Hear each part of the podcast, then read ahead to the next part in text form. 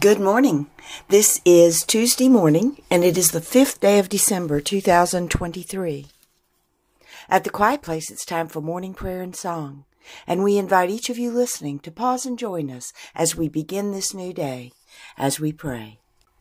Our morning prayers and songs are now complete, and we return to quiet, listening for the answer to this prayer God, what is it you wish for us to know?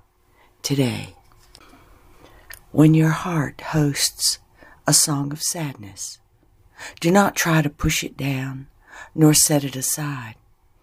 Be still and quiet and sit with what is happening within you.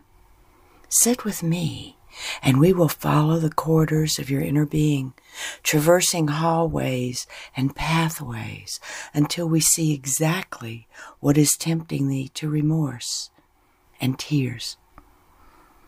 Together we will pull the threads, gathering them together, forming a patchwork quilt.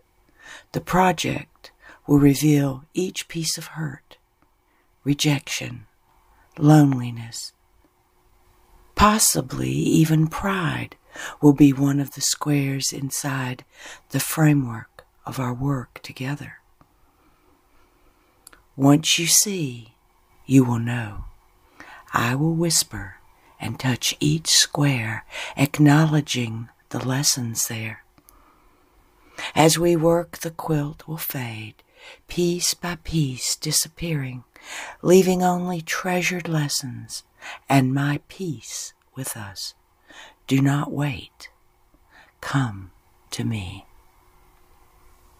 And the Holy Spirit says, if you remember that you are not created for sadness, then you will recognize when the energy is slipping into your being. Seek silent stillness with me, and we will both see and know. Bless and release and rise to a new day free from guilt and shame, freed from sadness, soaring into the light of a new day. Come and soar with me.